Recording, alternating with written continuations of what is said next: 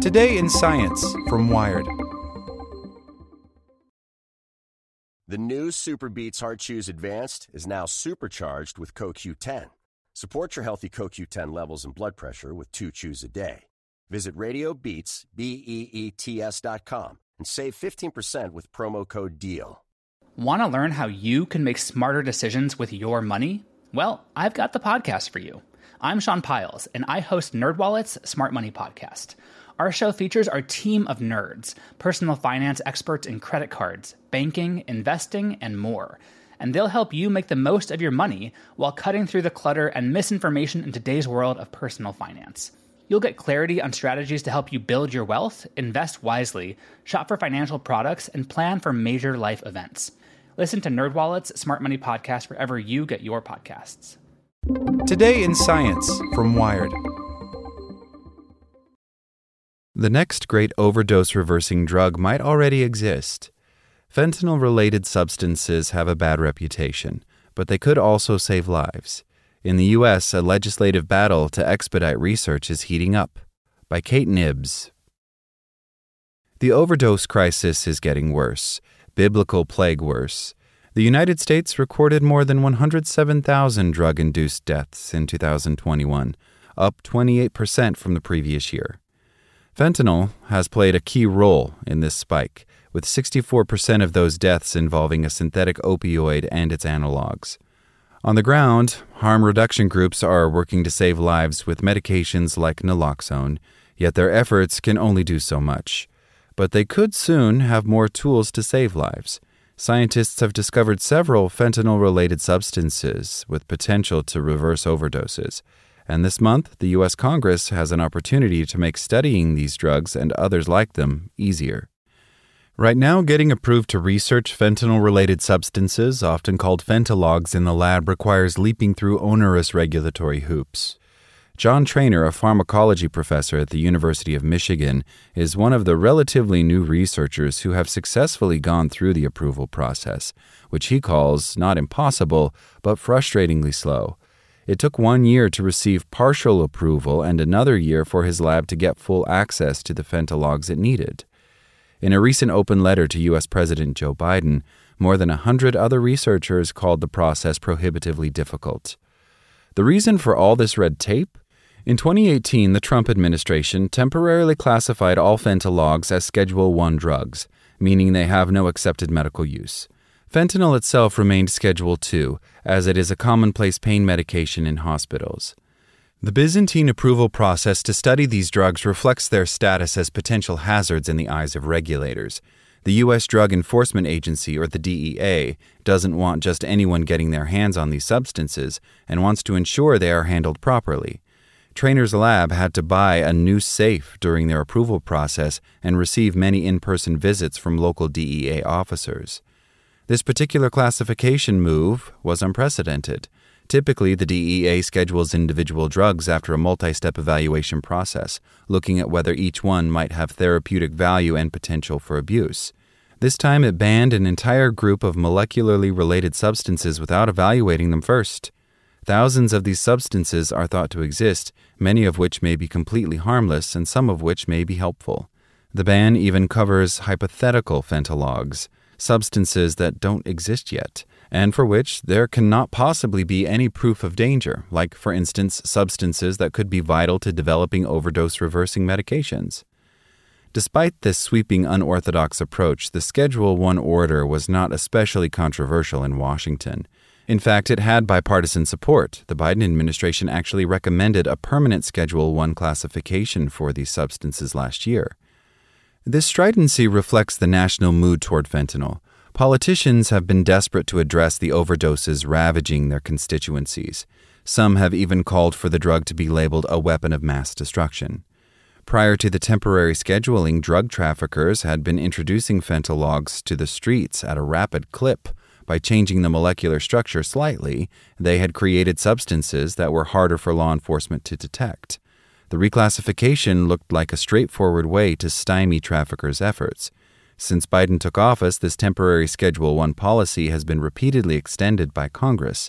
It's up for renewal once again as the current extension expires at the end of this year. Critics say the Schedule 1 classification is heavy handed, based on fear rather than evidence. It bypasses science, says Maritza Perez, a director at the Drug Policy Alliance, a nonprofit focused on drug policy reform. Frustrated by this blanket ban and eager to develop new overdose treatments, a growing number of scientists, doctors, and other researchers are pushing back. A class wide ban based on chemical structure alone would preclude a lot of research that could lead to life saving medications, says Gregory Dudley, a chemistry professor at West Virginia University and one of the co authors of the open letter to Biden. In that letter, Dudley and other scientists argue that permanent Schedule 1 status could inadvertently criminalize important tools to fight the overdose crisis. Dudley supports a bill introduced last week by U.S. Senator Cory Booker, Democrat, New Jersey, called the Temporary Emergency Scheduling and Testing, or TEST Act, which would temporarily extend Schedule 1 classification again, but also require the government to evaluate individual fentalogs, descheduling those with therapeutic uses or without risk of abuse. Booker is hopeful he can pitch his bill as a common sense approach to the issue. This bill strikes a middle ground to ensure that we are doing all we can to save lives, he told Wired by email. Even some experts who support permanent scheduling recognize that the status quo doesn't work.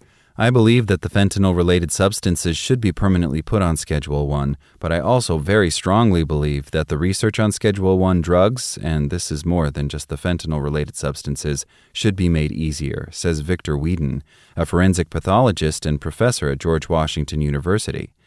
In addition to fentalogs, drugs like cannabis and psilocybin are also classified as Schedule 1, which has impeded research on those substances as well.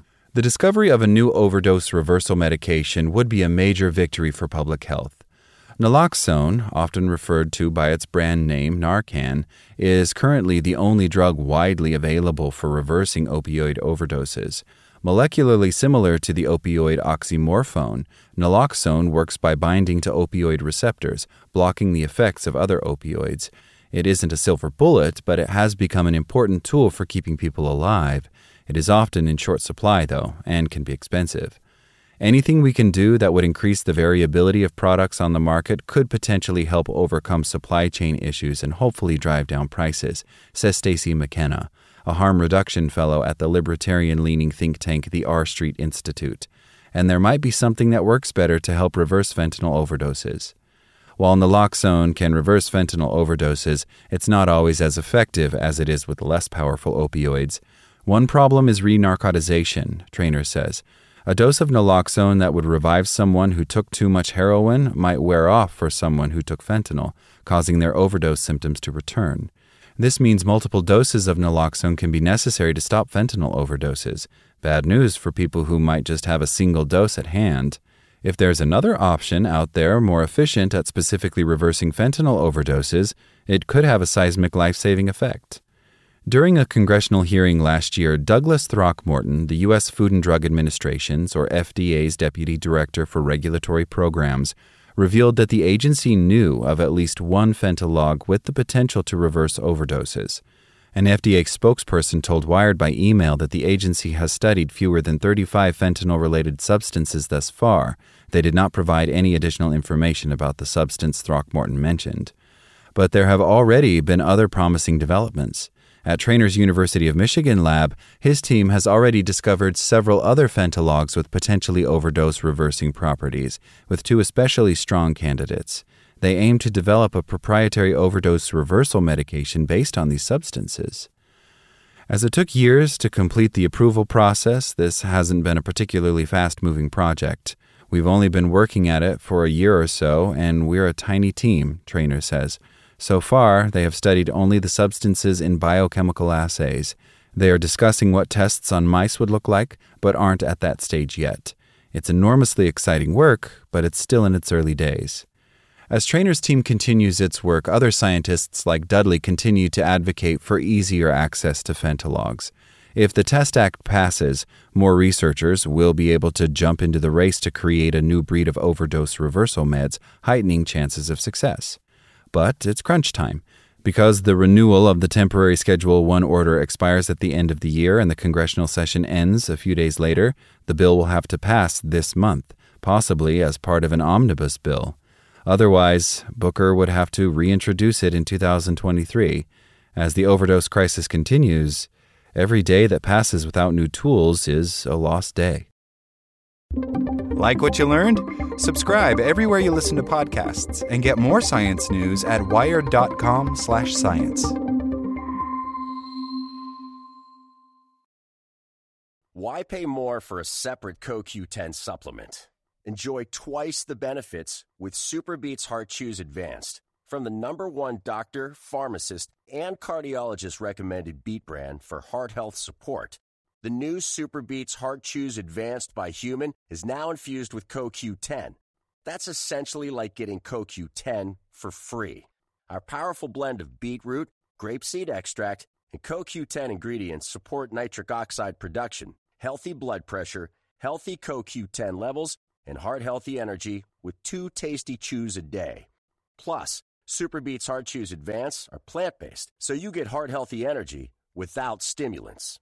For a limited time, get a free 30 day supply of SuperBeets Heart Chews on all bundles and 15% off your first order by going to radiobeets.com and using promo code DEAL. That's radio, B E E T S dot com, code DEAL.